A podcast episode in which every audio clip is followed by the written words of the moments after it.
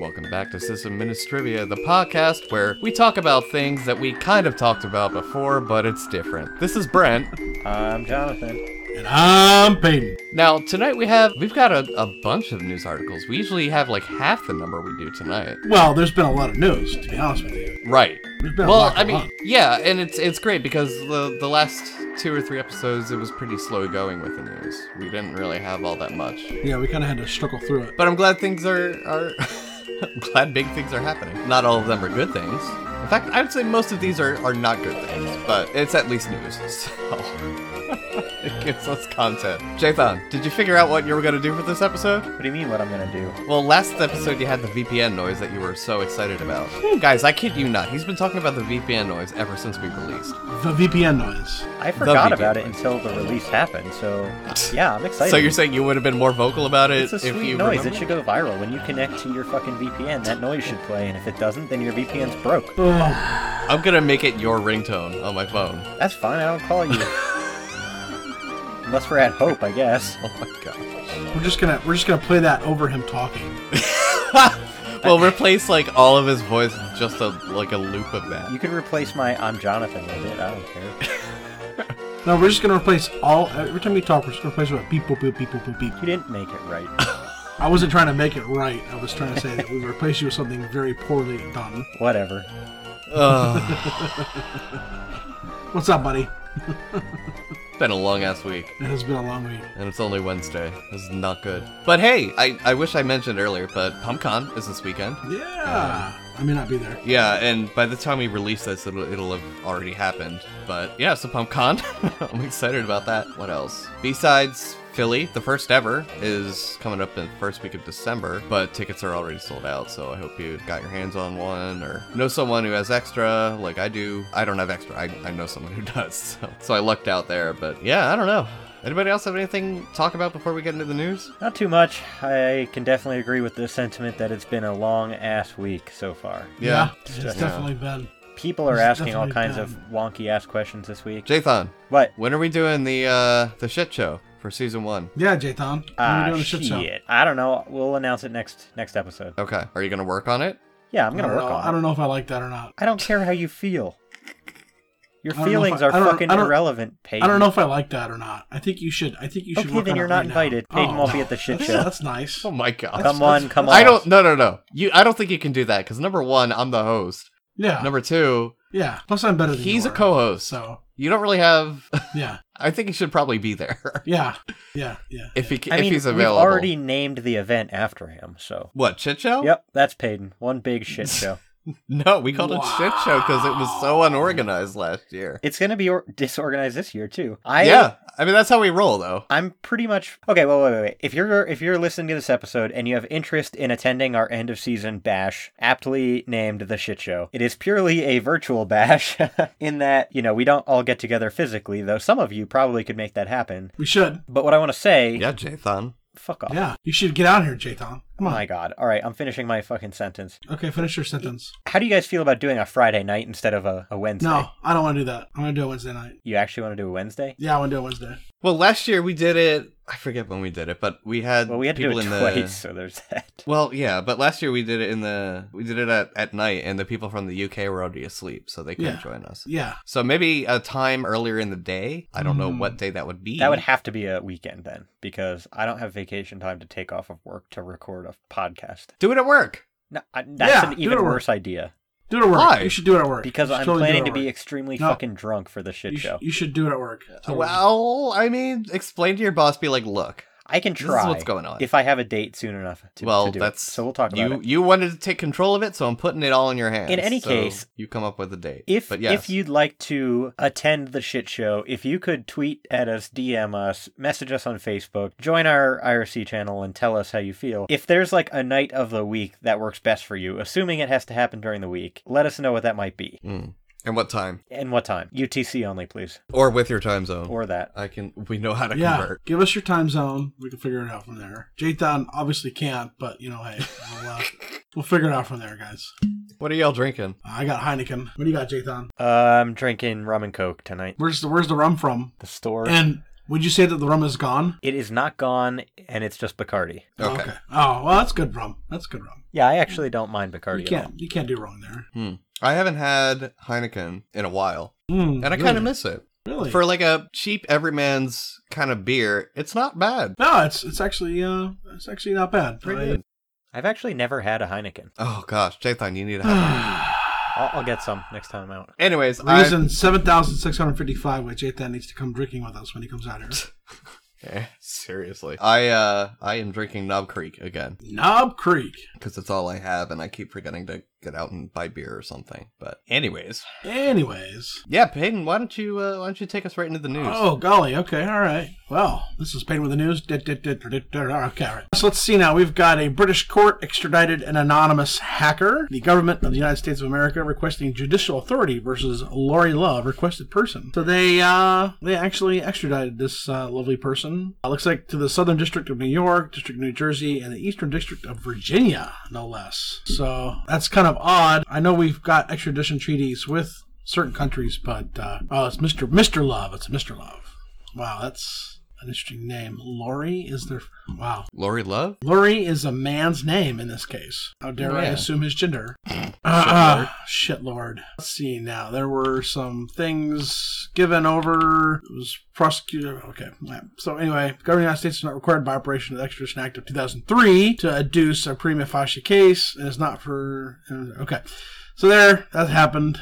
GlobalSign error caused a widespread internet issue. This was a big deal. GlobalSign, of the root CAs globally, has inadvertently revoked its intermediate certificate certificates while updating a special cross certificate. This smashed the chain of trust and ultimately nullified sites SSL TLS certificates. So that's fantastic. That's amazing. Good job there, Global Sign. Piriform, the makers of CCleaner, have just informed their users that their product key was only valid for a year, despite having users having a key for years. So this is a bit like Microsoft saying that the Windows license is, you know, is null and void now uh, that you bought in 2000 for your XP machine. There is a new Locky ransomware variant. It's called Thor. They're getting strange emails. One says, but it's a budget forecast. It has an attachment budget underscore XLS underscore number string and a budget forecast identified as an Outlook item, which is a JS file. I would assume it's JavaScript. There is, we've got a link for you about this on tripwire.com. The remedial strategy was to block inbound, outbound emails that contain that, that header. There's no known decryptor for those files of the Thor variant. There is a new root for Android phones, but it's not an on purpose deal. It's a Linux escalation bug. This is considered to be the most serious Linux escalation bug ever. It's a new rooting technique. It works against every version. So this would be good if your bootloader is locked. You can go ahead and get this, and then you can have root on your phone. Or Or it's called Dirty Cow. Uh, one of my coworkers said it should be called should have been called Mad Cow, but you know, I uh, the joke is so 90s. yeah, yeah, yeah, yeah, yeah. Or There's early a, 2000s. Like yeah, there's a video showing the researcher using the app to root his Android-powered HTC phone, which is connected via USB cable. After he runs moo, it runs sudo and then ID commands, and it's it's uh, it's rooted at that point. There is an active 4G LTE vulnerability that allows hackers to eavesdrop on conversations, read text, and track your smartphone location. There's a lovely little thing here. A Chinese researcher has found this and he's demonstrated it quite capably. It's uh, looks like uh, well, I mean, there, it's a little alarmist. It's saying that your stuff's no, it's not secure over LTE or anything like that. And I mean, realistically, you shouldn't be having uh, you know certain conversations. when is it ever? Yeah. Right, you shouldn't be having you know secure conversations over that kind of you know. I mean, stingrays are a thing. Yeah, right, exactly. IMSI catchers and all that. Yeah. Yeah, yeah, yeah. So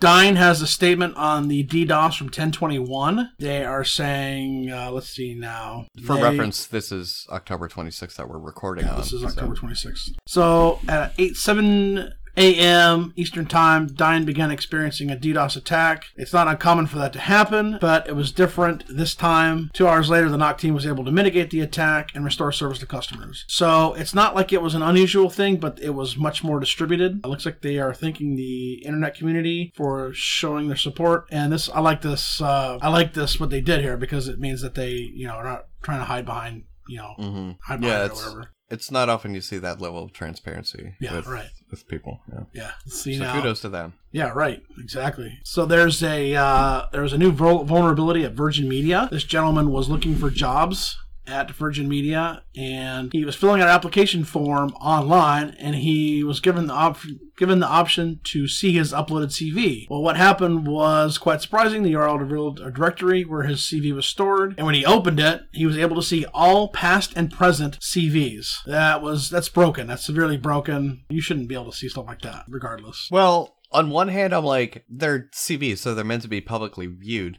On the other Sure. On the other hand, and this is the the important thing, and I think it outweighs the other aspect of this. What if your boss checks that list, your Yeah. current boss, and you're looking for a new job, Right. so you can leave the job you're at? That's not You good. lose a lot of negotiation power with that. For sure. Yeah. For sure. So he did tweet on it. This violates the Data Protection Act of 1998. He That tweeted too. about it to the Virgin Media Twitter account, and they didn't reply. Or reply. The pro uh, pro Trump Super PAC publishes donor credit card numbers. So this is a good one. The Great America PAC on Thursday night, erroneous. That's Thursday of whatever last Thursday was. Erroneously published the credit card numbers and expiration dates belonging to 49 donors. A Center for Public Integrity review of its latest Federal Election Commission campaign finance disclosure discovered. So, let's see, it comes one month after the Super PAC, which aims to help grow the burgeoning movement behind Donald Trump and merge the grassroots with the business community. Revealed that, oh, and the cell phone numbers and email addresses of 336 of its donors. So, good job there. The treasurer is Dan Backer, and he said the culprit is an isolated software glitch.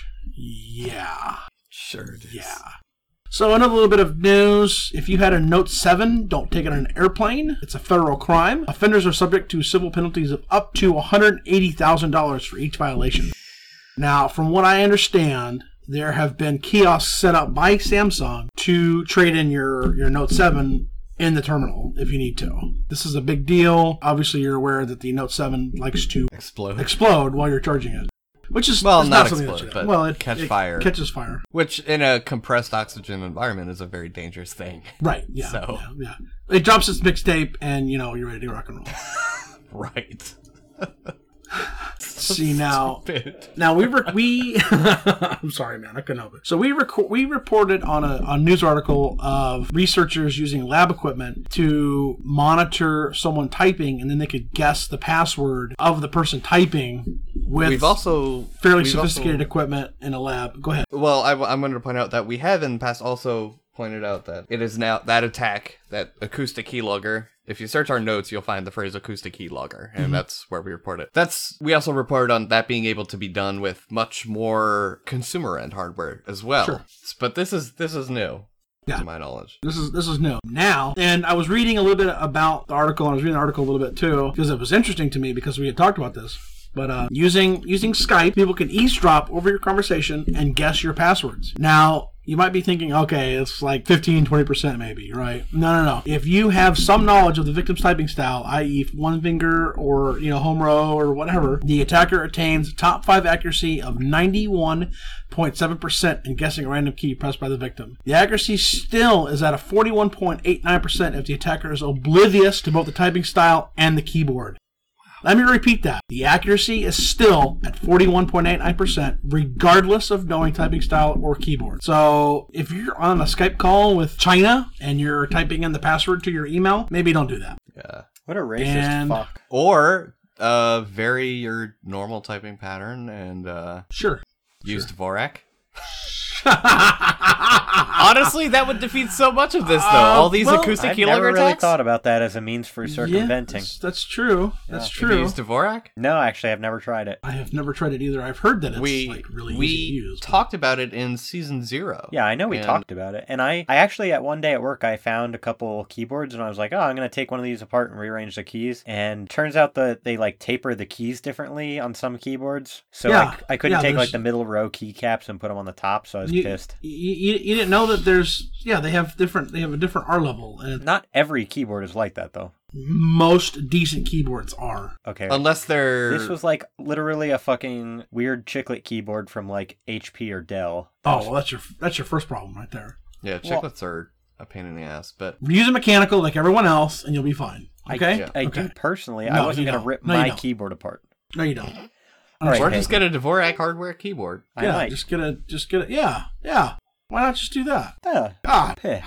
seriously. Yeah. What the hell? What the hell? Moving on. Yeah. So on to the on. discussion So then. That's the Anyways, so onward to discussion. On to discussion. We've got two main topics tonight. First is to basically how to decide if you should roll your own solution or go with an outside solution. And that's sort of a continuation on something that came up last episode. We'll we'll get to that when we talk about the topic. And then there's also dealing with the hit by the bus clause, where you are suddenly made avail- unavailable. How do you deal with that? Uh, so your the company you work for doesn't go under because it's the responsible thing to do, whether you hate the company or not. All right, so eval review. Mhm. Jathan, what topic were you talking about from last episode? Last episode, we were talking about VMware, I think, was what started it. We were talking about virtual machines and whether or not you should basically go with something like VMware or roll your own using like libvirt and KVM or what, whatever. Are you sure we did that in episode? I'm, I'm almost positive that was in the IRC channel. No, I'm pretty sure it was somewhere in the episode, but I'm pretty sure you're wrong, but well, all right. I could be wrong. We were talking about it last week, but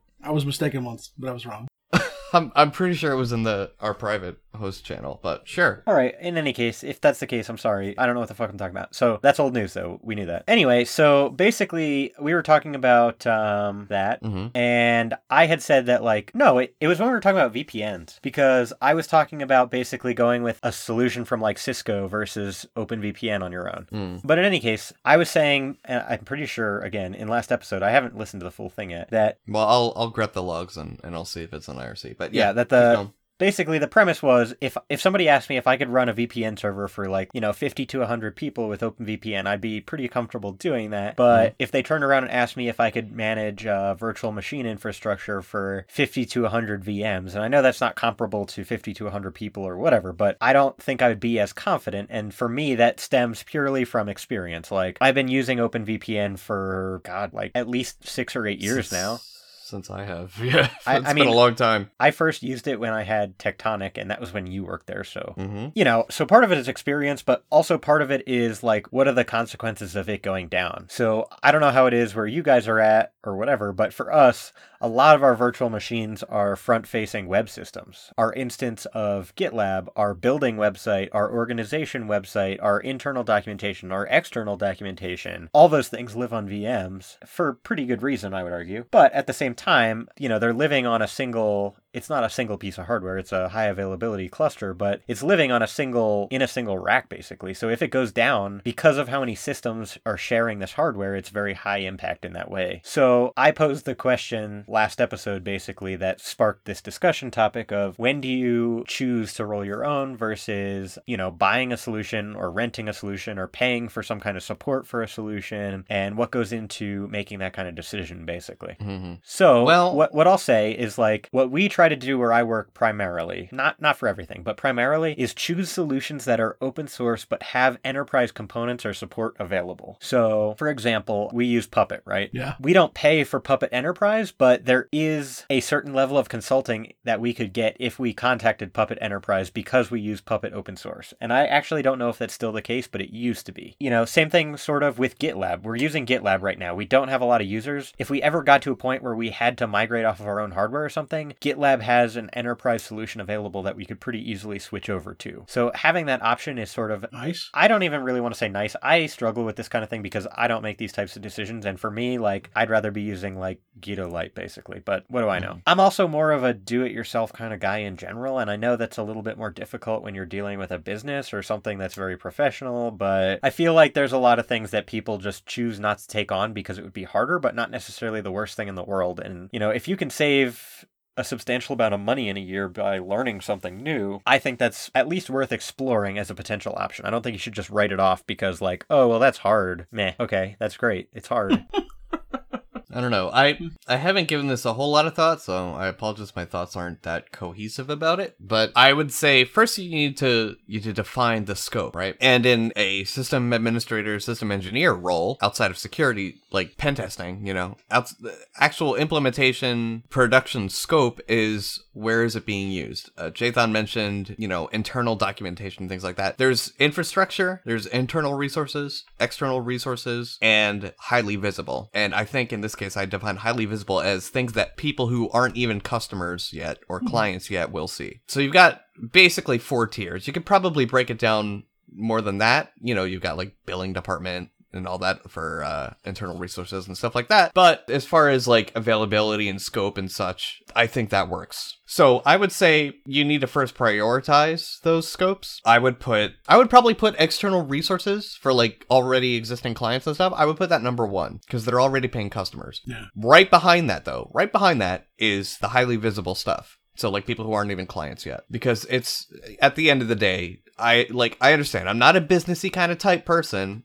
If you, if you've been listening to us long enough, you'll definitely understand that. But at the same time, I understand that a business needs an inflow of money to stay open, and I like getting paychecks. So, yeah, I think we can all agree with that. So that has to be right behind there. I would say right behind that though is infrastructure, and that's your actual services. So in my case, I work for a VPN proxy provider. Our internal resource, or our external resource rather, would be the client portal and the support panel and things like that the infrastructure would be like our, our nodes, our VPN and proxy nodes. Mm-hmm. And then last, but certainly not unimportant, would be internal resources. And this will actually tie in later to the hit by bus clause, but you need to make sure you have internal documentation, staff email, internal communication lines, things like that. You need to keep those up and running. I would say all four are very important. There's no reason to slack off. But if you need to prioritize, if it comes like nose to the grinder kind of a thing, that's the priority I would put them in. That being said, sorry for the buildup. You know, I had to hmm. establish that groundwork. All that being said, it's, I would not say it's so much about what open source projects have enterprise support available. I would say how easy it is to get support, period. So, depending on the size of your team, and how much you can afford to implement things on your own, you know, roll your own versus uh, like a turnkey thing. Typically, you're able to find consultants and freelancers who are able to configure, fix, so on and so forth, modify if it's open source Mm-hmm. these components. You don't necessarily need to do that through enterprise. And often enterprise support will just get you working with their model. They're not necessarily going to be willing to tweak their product to fit your needs, which a, a freelancer or a consultant would definitely be able to do provided it's open source again. Yeah. So I think open source is, is a clear winner and I, I will admit I'm kind of biased just because I have tried to work with closed source slash proprietary systems and it's it's nine times out of ten it's a pain in the ass and it's not something fun to deal with especially when it breaks. But i don't want to discount enterprise support either. Like red hat has decent support. What were you what were you talking about jathan what did you mention specifically? I had talked about VMs like libvirt versus VMware basically, and also VPN solutions. vpn solutions Which for right, you right, is a no-brainer because why the fuck would you pay for Cisco shit when you when, when we when we offer it as a service and I'm, I'm Right. basically the vpn engineer yeah what about like if you were Well, hold on. I want to I want to talk about that. So, what you may not be aware of is Red Hat, if you have a Red Hat license, will also offer libvirt support because it's bundled into Red Hat. It's it's part of their offering. I you think might that need it's an extension on the normal license. It is. It is, but it's available. Okay, yeah. Yeah. So, I think it's important to note that. Now, that being said, what were you you were you were saying about VPN? Well, no, I mean, mostly I was thinking that even if you didn't work like at Foxy Proxy, you could pretty much work anywhere. And if they were like, oh, we need a VPN solution, I don't think you would hesitate to step up and be like, oh, I can implement OpenVPN for us. hmm And OpenVPN does have a commercial version as well, OpenVPN AS. Right. I do have experience with that as well. I don't like it quite as much for mainly one reason, and that's the way it's installed. The open source community version, you can install it through your, your distro's package manager. It installs very cleanly. Everything's in slash etc. It's a very clean install. OpenVPN AS, however, installs to slash opt or slash user local, you know, however you install third party things. And it's all self contained. Some may see that as a good thing, some may see it as a bad thing. I cannot stand it. It drives me nuts. It just feels so dirty to implement things like that. Yeah, you know how I feel about that as well. Yeah, yeah, exactly. But I mean, it does have nice additions. It's got a web GUI. It's got predefined hooks to hook into your existing authentication scheme. The open source slash community version does support that as well, but you kind of need to cook that up on your own. Or find somebody online who's sharing their config. Sure, exactly. Or find someone who wrote a plugin. OpenVPN supports plugins. You got some options, but you know, with with the AS solution, you also, and I think you were starting to touch upon this, Jathan, but you never really dove into it. And this is probably the biggest strength I see enterprise having, or corporate, proprietary, whatever. You have someone you can call in the middle of the night, assuming you know your your That's service slash support plan supports it, but you have someone you can call in the middle of the night saying, "Look, your product is down," and at that point, it's out of your hands. Right. Some of them are so good. I think who was it? Like IBM, IBM Business Class, I think, had a part out for someone in like 12 hours. Uh, I can beat that. Was that you that was talking about that? yeah, I we've ordered parts and had them there in, in four. Four. That's right. That's Yeah, what. I was thinking of. Yeah, Yeah. four hours. That's astounding. That's great. You would never be able to do that if you rolled your own, unless you kept, you know, spares on hand. But keeping spares on hand is, you know, it's hard. I mean, it's hard to do. You don't have a warehouse, you know. Mm-hmm. I mean, You just don't have. It's hard to find the space for them. It's hard to find Yeah, the funding for talking about them. hardware. That's that's different. No, it's not really all that different though. not, not, not really. No. Uh, When if it you- comes I down mean, to I the guess wire. I guess if I were gonna do something comparable or talk about something comparable, I'd have to talk about my storage situation. I mean, our storage is pretty much in house. Yeah, but do you have someone you can call like in the middle of the night and be like, "Look, this disk died. We need a replacement disk," and have it be there in four hours? No. Okay, Yeah, and that's don't. and that's what I'm getting but at. hard drives are. A you can lot do the same. easier No, no, no, no. You can do the same thing with software with enterprise companies. You can say, "Look, the DB, your your database has crashed. We can't access it. What's going on?" And they'll have someone, you know, remote in or or whatever, and take a look. And usually, provided they're a decent company, it'll be like within the hour. You don't get to have that luxury with roll your own. You know? So I Yeah. still I, I completely agree with what you're saying, but I still don't think that we really I mean you hinted at like the different levels of visibility and hmm you know sort of demand, but if you're the person that's really trying to make this call, like how do you ever come to a real conclusion about which which is right? Uh, I'd well, say it's the, that's- it's the cost. It's the cost of of implementing it versus the cost of maintaining it And so versus the cost of. So let me let me use. I'm going to stick with VMware. I have no Okay. idea what we pay personally where I work for VMware in a year. Too much. Probably too much. right yeah, now. I'm going to assume, and again, I seriously have no idea. Yeah, it's a it's a lot. For That VMware. it's like ten to twenty thousand dollars a year. It could be more than that for all I know. Okay, Okay. Okay. but let's just say it's twenty thousand dollars at the high end of things. Don't you think that it would be worth paying to send somebody to get like you know Red Hat certified to manage KVM or or VertD or whatever the fuck, and you know it would still cost less than twenty thousand dollars. And even if you gave them like a five to ten thousand dollar pay increase to say, okay, you're now responsible twenty four seven for the VM infrastructure, isn't that a better use of your money because it's ongoing? Well, see, there's there's the the issue, right? Why is it an issue though? I mean, I'm I'm seriously asking because I don't have any perspective on this. I don't. I mean, if somebody were like, "Hey, if we could give you ten thousand dollars a year more, would you be willing to learn all about this product and support it for us?" I'd be like, "Hell yeah, I'll do that for ten thousand dollars a year." Because not only am I learning something in the process that they're paying for and taking Mhm. on more responsibility, but I mean. It's a resume builder. It's it's job security in a sense. It's And it's, a lot more of things. liability on your hands. Yeah, That's it's a lot more. It's a lot more liability on your hands. Absolutely. So that's And- that's the other benefit. And I hate to sound like I'm some lazy fuck because I'm not. But at the end of the day, it's nice having a provider where you can just hand it off to and not worry about I, I mean. I, I'll tell you right now, it's it's really nice being able to call up, you know, HP or IBM and saying, "Hey, this shit's fucked. We need somebody out here like right now." And mm-hmm. we don't have to worry about is the guy that knows what to do. Is he sick? Is he is he you know is he busy doing something else? You know, we've got a guy who can come out who doesn't charge us anything because we we've already paid for the the year for it, mm-hmm. and he comes out and he he replaces the part or or you know I mean, obviously the the local stuff, d- databases and whatnot, we handle that. But you know, if it's a if it's a hardware part, I mean, come on, man. You know, I don't I don't want to dick around with that and keep that in a storage closet somewhere. It's impossible to do. Yeah, and and like we we are going back to to hardware, and like Jathan said, it's Yeah. not apples to apples, Sure. but it's like apples to grapples. It's close enough. Yeah, And for those who aren't aware, a, a grapple is an apple that has been uh, genetically engineered to taste like a grape. that's kind of Anyways. weird. It they're That's fine. delicious. How do you? they're how do you- delicious. how do you find that? Just go to the store, man. Like Yeah, everywhere they're- has them now. they're pretty common. They're s- they're usually small. and super yummy.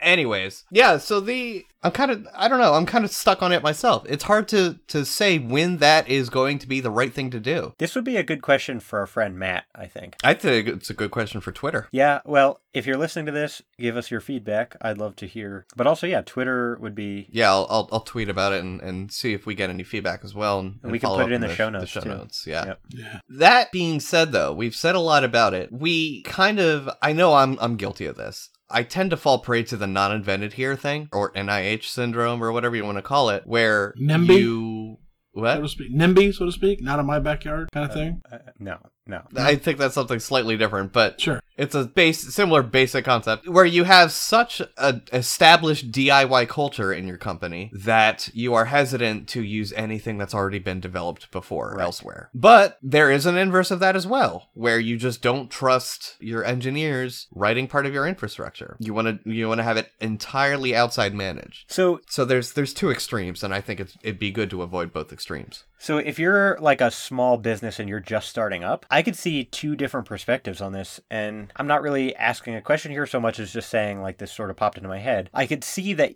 you know, up front, you might not have the experience to do it all yourself, and you might not have, you know, if you're just starting a business, you've got enough on your plate. You might not have the time, even if you have the capability. So, is it better to pay for services and and stuff up front? And then over time, start to develop your own solutions in house so that you can stop paying those ongoing costs? Or does it go the other way? Because you're a new business, you don't have a lot of money. So you start doing your own your own thing, you develop your own solutions, and over time you start paying for what you believe to be better and therefore start focusing on other things. I would say Or is it a mix Neither. of the two in, in either case? I would say neither. I think it would be wise instead to scale your implementation cost based on your expected flow of money coming in. The the thing with both of those is if you roll your own from the get-go, you're you're subject to not invented here, right? Which can be a problem, but if you're open and you remain open to the idea of enterprise software, commercial proprietary enterprise software, because there's plenty of open source so- uh, software that's commercial and enterprise. I think as long as you remain open to that option, once you have the funding for it, that's fine. On the inverse of that, however, if you go proprietary from the get go, it can potentially. And most likely, if we're being honest, be immensely hard to switch over to a roll your own after that. Because at some point, you're going to run into an issue where you need to import data from your pro- proprietary system into the open system. And Yeah. that's not an easy thing to do most of the time. So you end up hiring like a data entry clerk or something and, and starting a whole project of converting this data over to the new system and it takes years and it's a mess and yeah, it's it's generally not worth it. I would I would start with roll your own if you decide you want that as part of your infrastructure. Okay. Yeah. Is that and, and does that answer your question? Yeah. I mean, more so, it wasn't necessarily to be a question. It was Mm. just sort of an interesting thing, I guess. Yeah, I, I think I think it's important to to watch out on both ends for not invented here and also over glorifying commercial software. Right. Over glorifying the proprietary model. Let's let's be real. Open source started as an alternative to proprietary commercial enterprise software. Right. That's that's where its its roots are. So it's definitely capable, and a lot of people still write fantastic. I, I mean, like what was MySQL, and and now continued in the vein of MariaDB, entirely open source, but pretty enterprise software. Like you can do some pretty astounding things with it, Uh-huh. and it's supported in so many places. And I can guarantee you, there's there's a method to import a MySQL based DB, whether it be MySQL D or MariaDB. Yeah. I guarantee there's a way to import that into a proprietary database, like I don't know, throw one at me. Uh, Oracle DB. We'll Yeah. go with that. Yeah, I, I guarantee there's a way to import MySQL into Oracle. I've never used Oracle DB, and I don't have any plans to or desire to. But you know, the the option exists. It's it's much easier to go from open source to proprietary than the other way around. I would say. I don't Okay, really have anything else to talk about it. Yeah. I What? can, I can agree with that. I mean, you know, I, I have this discussion at work all the time. It's, it's you know, I- would you? I think I know with whom. Yeah. Well, it's it's it's in the room. It's not just you know one individual. And and I mean, they say you know, why would you use uh, open source software if there's a if there's a closed source software or proprietary software is better? And I mean, the argument for me is not really what's better. It's what's what's easier for me to use. You know, would mm-hmm. I rather spend nine hundred dollars on Photoshop or get GIMP? You know, I mean, it, the the choice there is is really simple. I'll get GIMP. Mm-hmm. You know, because number one, you're not a graphic designer by trade. Number two, you weren't trained on either of them. well, I've Yeah. I've yeah. I mean, yeah. I mean, that's the whole Yeah, you point. haven't I gone mean, to school for like four years Right, specifically using Photoshop. Yeah, exactly. Yeah. So, So I, I mean, no, I, I see what you're saying though. I see what you're saying. and I'm definitely, you know, not like, you know, uh, and I hate to, I hate to name drop here, but I'm not like Stallman, where I'm going to walk into a place and say, you know, I won't use a computer unless it has all open source software. Did you, I mean, you say Stallman or Stalin? Stallman, I mean, I'm- Because sometimes the difference is kind of hard to find. yeah, yeah, yeah, RMS, you mean RMS? Got it. Yeah, yeah, Richard M. Stallman. Oh, yeah, RMS, Royal Mail Ship Stallman himself, yeah. So, I mean, my, I mean, my point is, you know, I'm not the kind of guy that's gonna be like, I have to have open source software or else. hmm I mean, if you break it down to brass tacks, Exchange and Outlook is well, Outlook is is actually a really, really, really good email client. It handles so much, it does so much. What's the next comparable thing to it? Thunderbird? I mean, realistically, I, I don't know. I mean, if you're going to deploy like, and I'm I'd kind of going off on a tangent here a little bit, but I'd say Yeah, I- evolution. Outlook is fucking garbage. What the hell are you saying? I say evolution might be closer to Outlook in terms of Jake, layout and Really? but yeah. Yeah, I can't stand Outlook, man. Sorry. well, that's that's okay. You don't have to like Outlook. I I He's stuck using it, but yeah, I'm stuck using it. I you know I, ca- I can't deviate from Outlook at at my on my work computer. mm, But at home, I certainly use Thunderbird or a free client if I you know if I have the choice. yeah. But I mean, my, my point is, you know, I mean, there's some good there's good proprietary stuff out there, and there's good freeware out there. You know, use what you feel like is available. I definitely you know agree with a lot of the points that you brought up, Brent. Mm. I mean, use what's uh use what you can. You know. Yeah, yeah, I think that that really kind of boils onto it. And like, don't get us wrong, like we are. I think all three of us are definitely open source advocates. We're not rabid about it by any means, but we do use support like open source software in our daily lives. This entire podcast is produced on open source software, and we're proud of that. And really, I'd say that we all have jobs because of it at the moment. Yeah, sure. Yeah, I mean, Yeah. uh, we're all Linux admins and engineers, so absolutely, absolutely. Yeah, I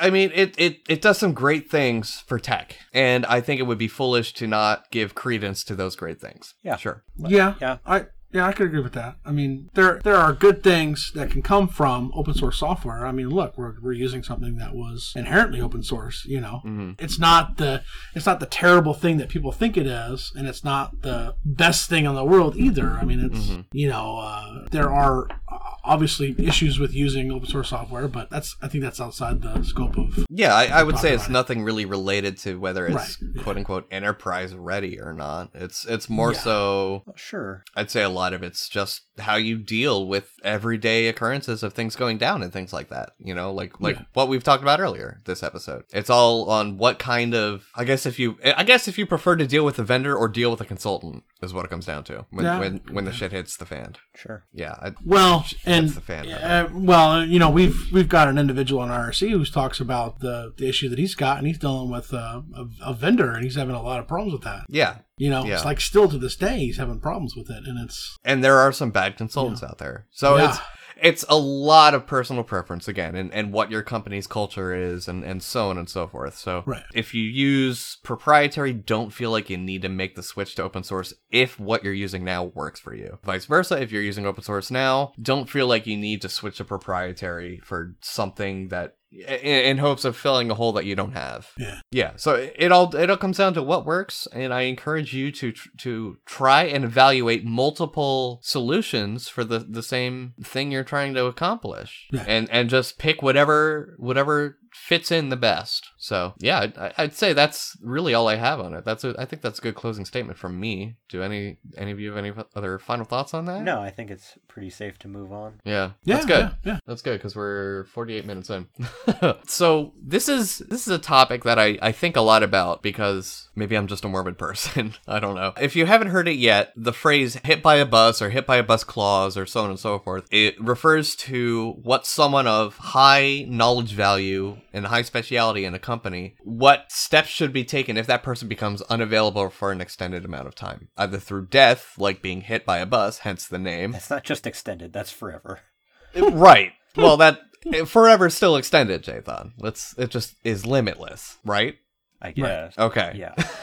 Moving on. Or maternity leave, or Or paternity leave. sure, yeah, any sort of extended absence, or just general unavailability. If if you're a consultant, you know, you don't want that to have the client be begging you nonstop afterwards after a gig is is complete. So many different instances where where the hit by a bus clause comes into play. But I, I'm interested in talking about how we deal with it. How do we make sure a company can survive in our absence? You guys Okay. have any ideas? Well, I'm- I I'm curious to hear what oh, you say. go ahead, Jathan. Well, I was going to say for me, I'm one of those people who, not everything I do, but a lot of the projects that I get involved with, I sort of seclude myself in that project. You know, like, Mhm. okay, if I get a monitoring email that something crashed or whatever, that's one one thing, but you know, I'm kind of one of those people who, especially something that I'm enjoying or I'm really interested in, if I start working on a project, I am going to go down the rabbit hole of that project, whatever that may be, until it's done to my liking, satisfaction, best of my ability, whatever it may be. Mm. In that process, I will fully admit that I do not document my steps or or configurations as much as I should. Mm. So I'm one of those people who tends to finish something and then go back and document it, which doesn't always make the best documentation, admittedly. hmm But it, it at the end of the time, it, it tends to ironically make a better product. So Yes, I the would with documentations, yeah, you got to choose between the quality of the end product versus the quality of the documentation, sure. But all that to really say documentation is extremely important but Mhm. if i could change my ways and i've been trying to get better about it especially if it's a project that you know they would want it to go on even if you did get hit by a bus it's kind of important to document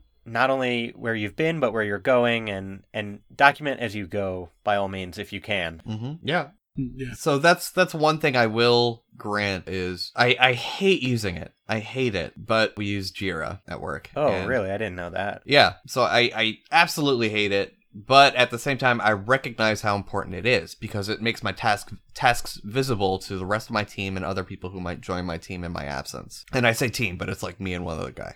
so I was gonna say, we're, uh, we're the two guys who have the golden you have a keys, team? so I'm not gonna say who that is, but yeah, it's you know we're a small group at that point. But the important part is that it provides a mechanism of publicly not not like wide open public necessarily, but oh. At, so other people can know what you are working on, what you plan on working on, what you need to work on, what you need to finish, what due dates there are, things like that. So the the where you're going part is an important part that I hadn't really thought about because I mean it's implemented for us, but I haven't really given it much thought. But it's it's absolutely correct. You do need to let others know in some method where you're going, where you plan on taking a project. As far as the where you've been, I would say that in my instance, it's not as important because we have change management and we've got a golden config. So it's not so much the amount of research that went into, say, finding the perfect IPsec configuration or the one we implement or what what have you.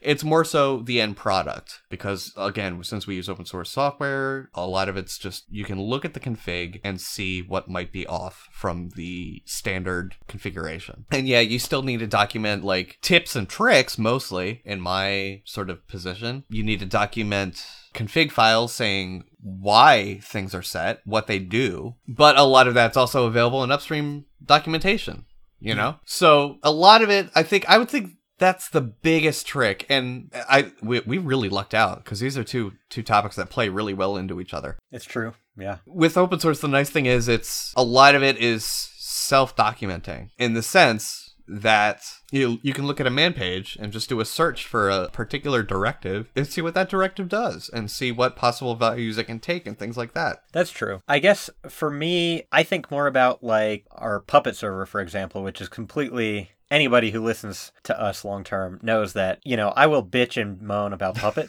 but I, I do, do. I really love our implementation of Puppet. Not the old one, but Mm. the new server that I implemented about a year ago now. You know, I've got some really interesting logic by Puppet standards, I would say, Mm. inside some of our modules and manifests. And, you know, the fact that we have a single YAML file with every user account on all of our systems managed from a single file is pretty Mhm. remarkable. It's not something that Sure. everybody would think to do, especially in the way that I did it. And admittedly, for somebody, especially who doesn't know the Puppet language, and I do say at this point that Puppet is really a language all by itself, Mhm. they would look at that and they'd be like, what the fuck is going on here? And I don't blame them. I mean, if one of you looked at some of my C, you might feel that way. Not only because you don't know C, but just because, you know, Python. I can usually read it and get an idea of what is going on, but you Right. I've seen the way you script bash for instance and you do some interesting things. Exactly. But, you know, just logically, everybody thinks differently about Yeah. the right way to go about something. And that's kind of the beauty of programming in general. There are different ways to do things. And in some cases, one provides a clear advantage from an efficiency standpoint or something like that. But in some But cases, that's not always Trade off to yeah, yeah. Exactly, right. So, Yeah. you know, Puppet is one thing that if I left and, you know, there's some things that they'd be fine going on without me, so to speak. There's other things that I know over time they could figure it out, but up front it would not be apparent if they had to make a change to like the core functionality of, for example, our user and group management in Puppet. Mhm. Or GitLab or yeah. Yeah, GitLab. I just yum installed that shit, so. Well, no, you configured it too. You set up user accounts and so on and so forth. Yeah, it's it's LDAP integrated at this point. Right, but my, my my point is it's documented in the config. They can see where it looks to for authentication. Yes, Yeah. absolutely. So were they to need to were they would they need to roll a replacement or add to it as like a second node or what have you? They would know how to do that in your hmm. absence. That's that's where I'm getting at with that. Yes, arguably. And, Yeah. you know, I don't want to push us through this topic, but certainly something like passwords we keep in a secure fashion in a central place. So, hmm And there are a couple options. I tried. What was it called? Vaultier. yeah, Vaultier. and you didn't have a good good time. I didn't have a good time, mostly because I was trying on Arch. They recommend Debian. I did file a bug. I haven't heard back yet. I think. have you spun up a VM to try it? Not yet. I plan on it. I was hoping to use it for the podcast. It's a really, really enterprise level, nice. It's open source too. Sort of password sharing tool. I mean, it's got like a web GUI. It's got a command line uh, interface. It's it. They did a good job. Now, if only it worked in Arch, I'd be happy. But it's it's using some older software and it's it's pinned to certain versions and it doesn't play nicely. But you know, they recommend Debian, and I'm sure it works fine on on CentOS on older release software. So I'm gonna spin up a VM, actually give it an honest shot, and try it out. But yeah, we we currently use our own roll roll your own sort of password management for shared for things that need sha- hmm. shared passwords, and it's it works okay. It works pretty decently for for what we need it for. But it, it'd be nice to make it a little bit more accessible and with things like better ACL and things like that. Yeah. So that's why I was looking at Vaultier. I'm a big Pass- fan of Pass with Git integration. Yeah, Pass with Git integration. So Pass is en- encrypts the passwords using GPG, and you can add multiple recipient keys. Yeah, you can add multiple recipient keys. So it's really nice in that sense, where it's a very simple implementation. You know, it's command line only, but it's got a very clean implementation. It's all very easily munged. I guess you can access the raw data. It's not like in a, a binary. bl- Well, it is binary, but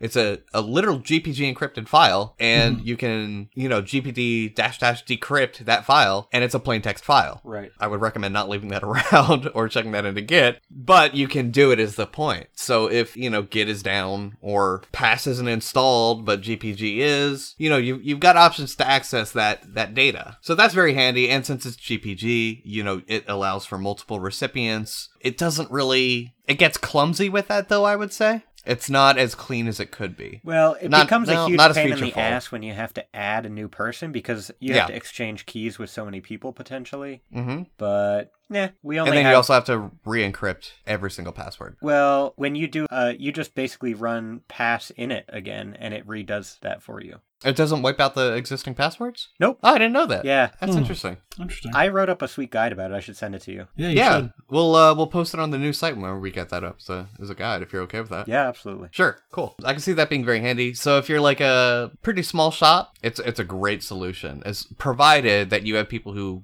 are okay with using the command line, which is why I was looking at Vaultier. Well, yeah, actually, though, there are graphical clients for Pass as well. Really? Yeah, for Linux, for Mac, and for Windows even. Can you get me links to those? Yeah, I, so I I can put them in show I notes? haven't tried any of them. Full disclosure. Yeah, neither have I. obviously. but my coworkers, they all use a graphical. I'm the only one that's you know still typing away. oh, that's awesome. Yeah. Okay. Yeah. Get me. I will get you the names of the ones they use specifically, but I think actually on the Pass website, whatever the hell it's called, they actually provide a list at this point. I I think think. it's passwordstore.org. Yeah, maybe. I'll check We'll, we'll put it in the show notes, of course. But and we've talked about it many times before, at least three times before. But yeah, cool. So I'll, I'll put that in the show notes. It's very nice. Yeah. So you've got you've got like password sharing. And then there's key sharing. That gets trickier because those are typically binary files. And even like SSH private keys, they're still binary, but they're encoded in base 64. If you ever open up your own SSH private key, you will notice that it is base 64. So you decode that and it becomes a binary file. That's your binary key. Anyways, the it gets a little bit trickier with that and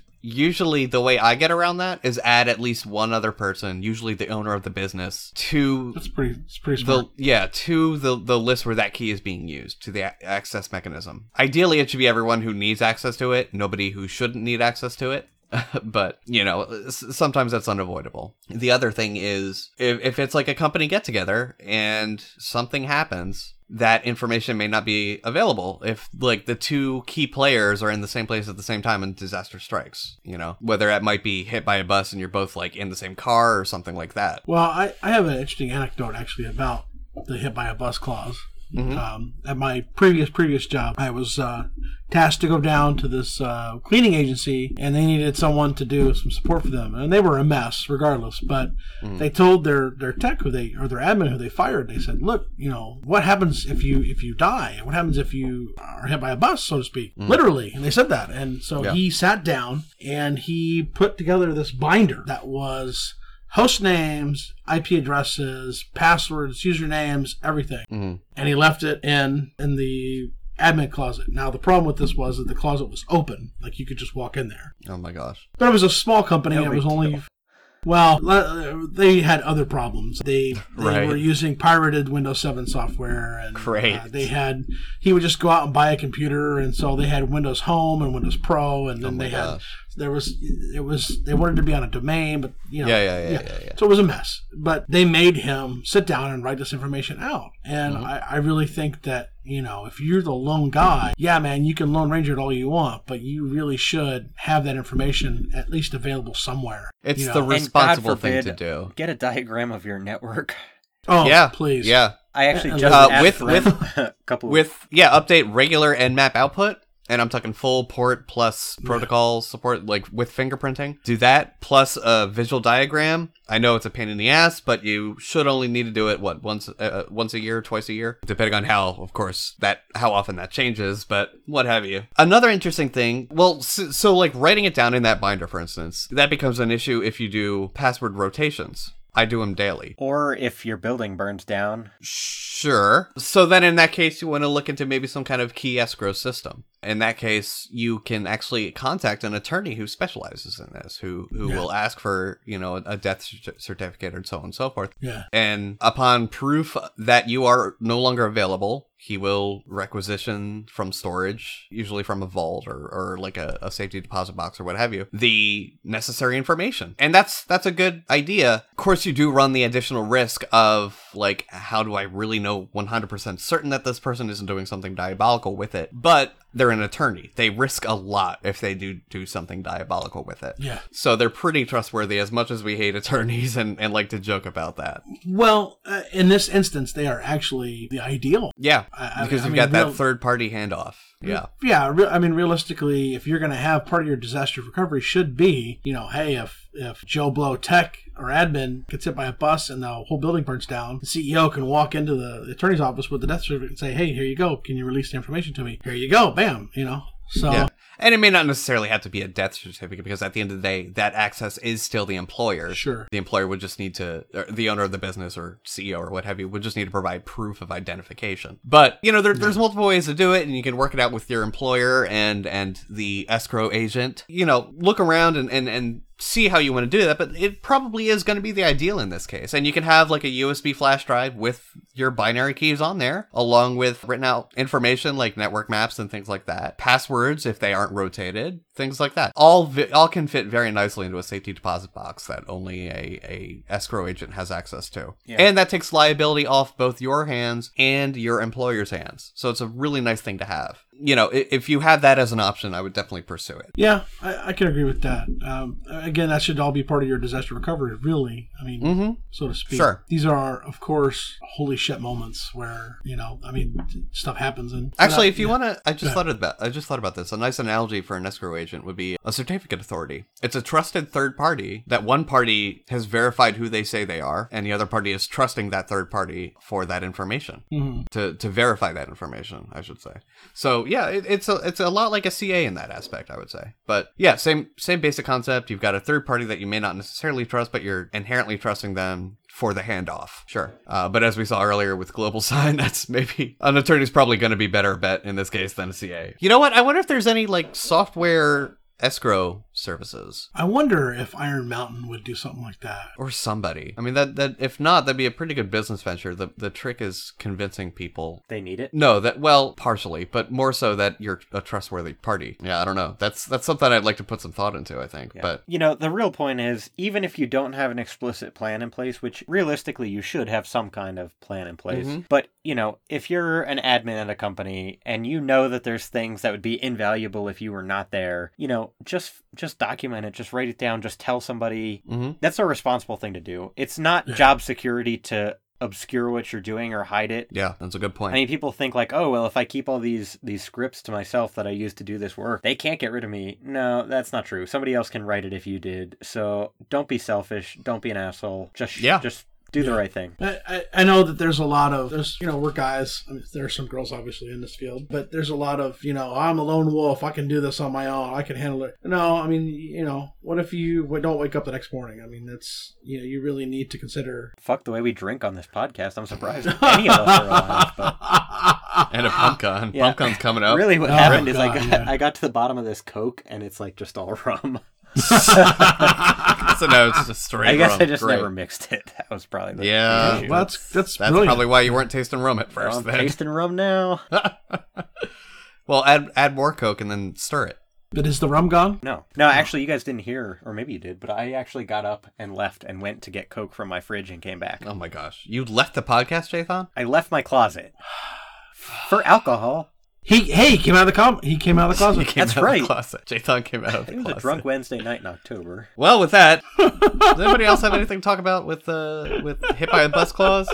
I don't think so. I think I think just you know make sure that I mean this leads to this this just this proper documentation really I mean if you have proper documentation and you have Record keeping, I would say, is record yeah. keeping and you and you have the information you need Now, maintained then really realistically someone should be able to step in and take over your shoes with some you know not as much effort as if you didn't have anything there is one thing that I, I just sort of thought of. There is a point where I think you can take it too far. And How do you mean? Uh, I mean, and if you're listening, any of my coworkers, specifically those people who hired me, I'm not trying to talk badly of you, but I do think that there's some people who I work with who are like, well, everyone has to know how to do everything. Yeah, that's different. And I though. think that is taking it too far because realistically, one, it decreases efficiency if you're wasting Mhm. wasting time always spreading out the load over everybody. If there's one person not only training, but some people are better at other things than, than other people. That's right, and, that's fine. And if if you're taking the time to give someone, you know, an hour to do what someone else could do in ten minutes, that's a fucking waste of time. Sure. And it's also it Yeah. doesn't guarantee any kind of security, so don't don't think that that's a solution. yeah, I, w- I would I would definitely agree with that. Now that you've explained it, I would I would agree with that. Yeah, it's Yeah. definitely. Yeah. At this point, I just realized how drunk I am, so sorry if that didn't make sense. No, no, it, it, I think it made good sense, and I think it was a good point to keep in mind. Like everything else, you can take it way too far, so be wary of that as well. yeah I mean Jathan. yeah Oh, sorry. no no go ahead go ahead I was gonna switch over to the baddies, but yeah that's fine okay. Jathan, are you sober enough to do the baddies? I am always sober enough to do the baddies. That is a lie. But are you sober enough now to do the baddies? I'm always sober enough to do the baddies. Pause. when have I been too drunk to baddie? I I'm sure it if it hasn't happened, it will happen eventually. it might be tonight. It tonight. could be the shit show. Okay. Okay, go. So uh, this baddie brought to you by Brent Teekman on Twitter. We will link to this tweet. I don't know who the fuck you are, Brent, but thanks for this. So the tweet says, "LOL. The geniuses at DNC realized their emails were hacked, then emailed new passwords to everyone." Hashtag DNC leak. and below that, there is a picture from WikiLeaks that is basically an email from Rachel Palermo, and it says, "It says first of all, subject: Factivist was was hacked. Here is our new password. Important. Hi." So, so here's the whole contents of the email. For every user, yeah, for a hacked email server. yeah. here's our new password Apparently, yeah, they also use a single password for some stuff. It looks like this was sent out to a group of people, and it's just one password. yeah it says it says true regional press Yeah. So it says I guess here. that's one way to share passwords. That's that's better than pass. It's ah. easier. So No, it's not better than pass. it says here, we have been compromised, but it's all okay. Here is our new password. Plain text password. It will now change every few weeks Uh, to prevent future issues. So as it is reset, I will forward it along. Rachel. wow. Now you have to wonder the conversation that she had with her with her IT guy that set the password. He said, "Okay, you need to make sure that this is sent out securely." Said, "Oh, okay, all right. How should I do that?" He says, "Well, you could probably email, you know, to one or two people, maybe." She's like, "Oh, okay, all right. Group send." Holy crap, dude! I Uh, well, no. From what I from what I saw, the IT was emailing the new passwords, So Rachel Palermo is the IT person. or someone from IT emailed it to her. Yeah, that's that's I my didn't get that understanding. is that impression. IT. I'll I'll have to relook at the at the source, but and other articles reporting it. But yeah, either way, you don't do that after an email compromise. No, no. Y- yeah, in you any don't. case, and then announcing in there like, "Oh, by the way, I'll be changing it every few weeks, and I'll forward it along every time." Yeah, yeah. if I just just just so like if I change a password, I I am the guy with the temporary and I say okay, you do X, Y, and Z to get a new one, or I can leave it on their voicemail. But I don't like doing that because then I'm saying it out loud, you know. So I uh, this is this is I mean it's not a bad password really, except for the duplicate H's. There's a lot of capital H's in there. And the you know part where they emailed it, but sure, I was I was glossing over that because anyone listening It's to a us, minor that's detail. smart, point. you know. minor detail. I do have a uh. question. So, what is the proper way to distribute a password to a client? Is it that you set a temporary password and require them to change it on their first login, or Well, Yes. here's here's the thing. It it gets tricky. Hayden says hard yes. I, I know. I heard him. It gets tricky because it, if Brent you want to do it, tricky. if you want to do it the right way, it requires some setup ahead of time. Yeah, Ideally, I'm fine with emailing passwords if they're GPG encrypted. That's fair. I'm fine with IMing if I know for certain that they're on an SSL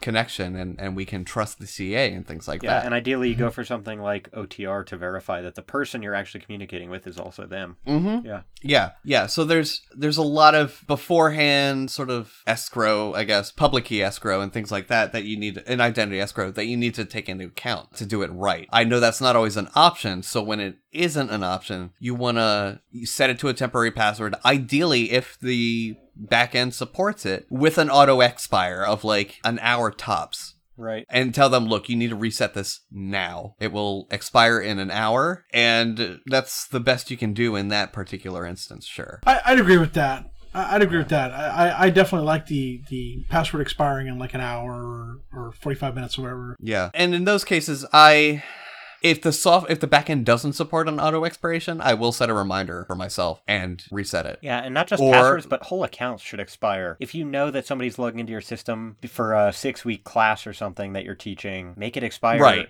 during the seventh week or whatever. Yeah, exactly. Yeah. I yeah. agree with that completely. Yeah, I was gonna say I thought you meant like for like staff accounts, and I'm like, usually you do that when they're fired or leave. No, but- no, no, no. I mean, if you're making accounts for any purpose for external users or whatever. Yeah, yeah, yeah, yeah. I, I can get behind that as well. I still have access to uh, Confluence at a previous employer.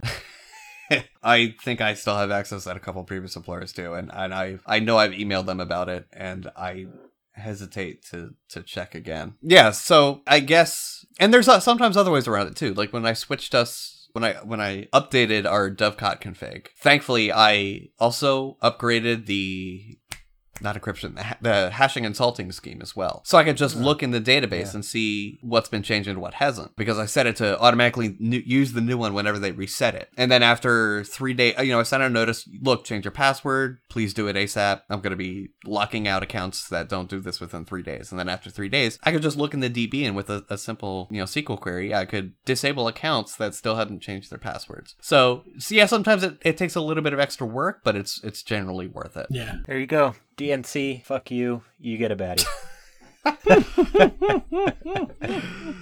Oh, good luck, DNC. Good luck, DNC. That's it. That's that's our show. That was, a good, show. one. Yeah. Yeah. Any Yeah. any closing remarks? I love you all. I do it for the fans. yeah, Jathan Jathan is sick, so he's not only drinking, but he's he's talking for an hour twenty minutes now because he loves you all so much. I wish it were mutual, but what can you do? yeah, it's rough life. Yeah. Uh, so good. Yeah. Yeah. We. Yeah. My Yeah, cup we'll runneth just- over with love. yeah. I'll, I'll give you a cup that runneth over. Oh, don't start that again. This has been Sysadministrivia. I'm Brent. I'm Jathan. I'm Paden. See you around.